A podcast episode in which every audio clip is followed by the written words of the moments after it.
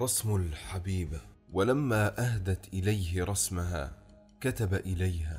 كنت ساعة أجلس للكتابة إليك.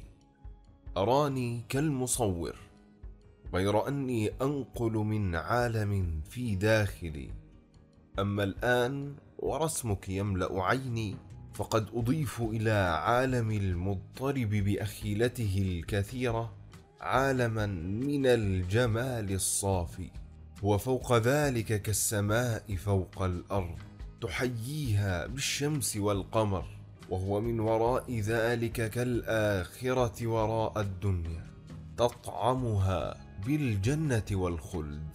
ولكدت والله يا حبيبتي أتخيل هذا الرق الموضوع أمامي يبرق بصورتك ويشرق بوجهك.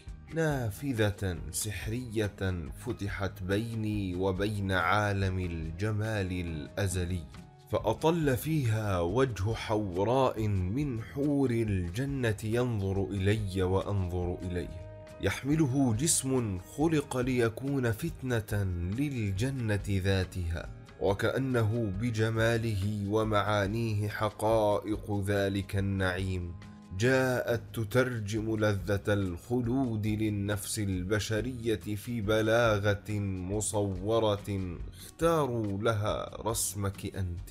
وهل في الحسن أحسن من هذا الوجه الذي يرف على القلب بأندائه ويتلألأ بنضرته حتى لكأنه خلق من نور الفجر؟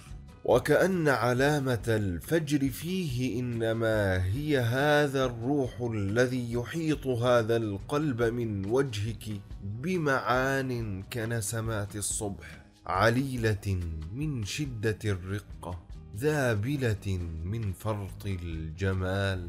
مملوءة من روح الندى بما يجعلها حول النفس كأنها جو من شعور حي فرح لا نسمات في الجو.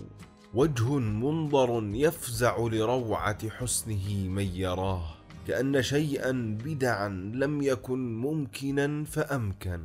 أو كأن في حمرة خديه وشفتيه خمرة القلب رؤيتها وشربها. وفيها السكر بالجمال والنشوة بالهوى فما هو إلا أن ينظر وجهك الناظر حتى يخالط قلبه. وعلى ما رأيت هذا الوجه الفاتن فما رأيته من مرة إلا حسبتها أول مرة.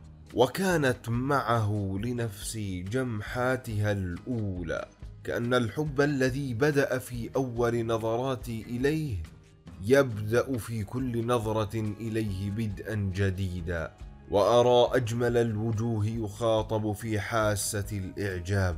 ولا يعدو هذه العاطفة وأرى وجهك أنت يبلغ مني القصوى ويأخذ بقلبي كله ويستولي على جملة ما في إنسانيتي. وإني لألمح فيه سرا عجيبا يكون فقدان العبارة عنده هو أبلغ العبارة في وصفه. إذ لا تتكلم روعة الحس بالجمال وهي تنزل في صور الألفاظ وإنما تغمز على القلب غمزة خافتة تشعر الناظر أن روح المنظر خامرت الروح وأن حياة الشكل انسكبت في الحياة. وأن المعنى الغامض في السر اتصل بالمعنى الغامض في النفس. ويمثل هذا السر الذي يطالعني من جمال وجهك أصبح الجمال على الحقيقة هو علم أفراح النفس وأحزانها. وعاد الشخص الجميل المعشوق وما هو بكل معانيه إلا الفن الفلسفي الكامل. أتيح لنفس أخرى تحاول بالحب أن تكون كاملة. ومن هذا السر يظل وجه الحبيب جديدا على كل نظرة من محبه. وإن طال ترداد النظر وتكراره كأن الوقت لا يمضي معه كما يمضي مع الأشياء. وكأن الحب أبدية على قدر ما تحتمل الدنيا. ولذا فهو يضغط على القلب لا بالساعة ولا باليوم بل يجثم بقطعة ضخمة من الزمن كأنها عمر كامل فرحها شديد شديد وحزنها شديد شديد.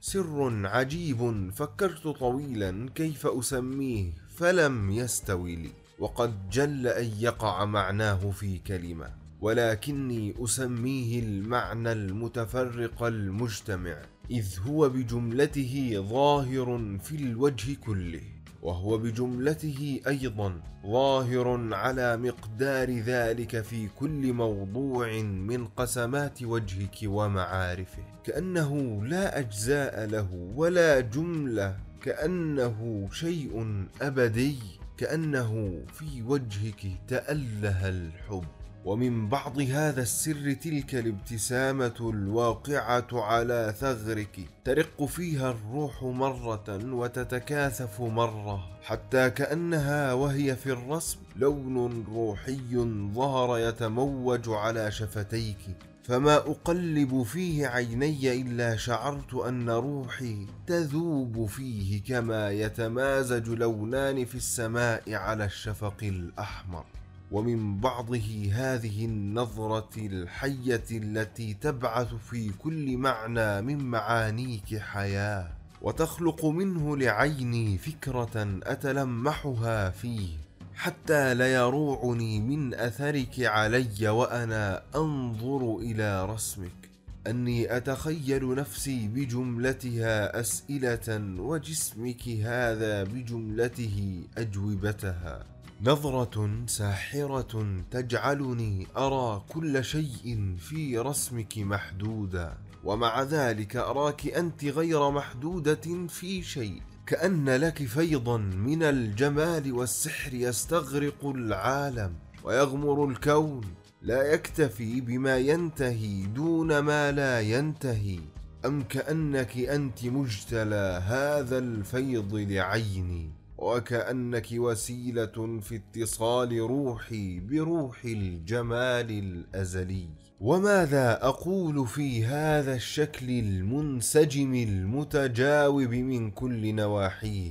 إلا أنه القوة الرهيبة ظاهرة في ملمسها الناعم والضعف المؤنث الذابل مسلحا بأسلحة الشهوات والفتنة. والسلطة القادرة اتخذت لها شكل الجمال فيك لتأمر وتنهى فينا.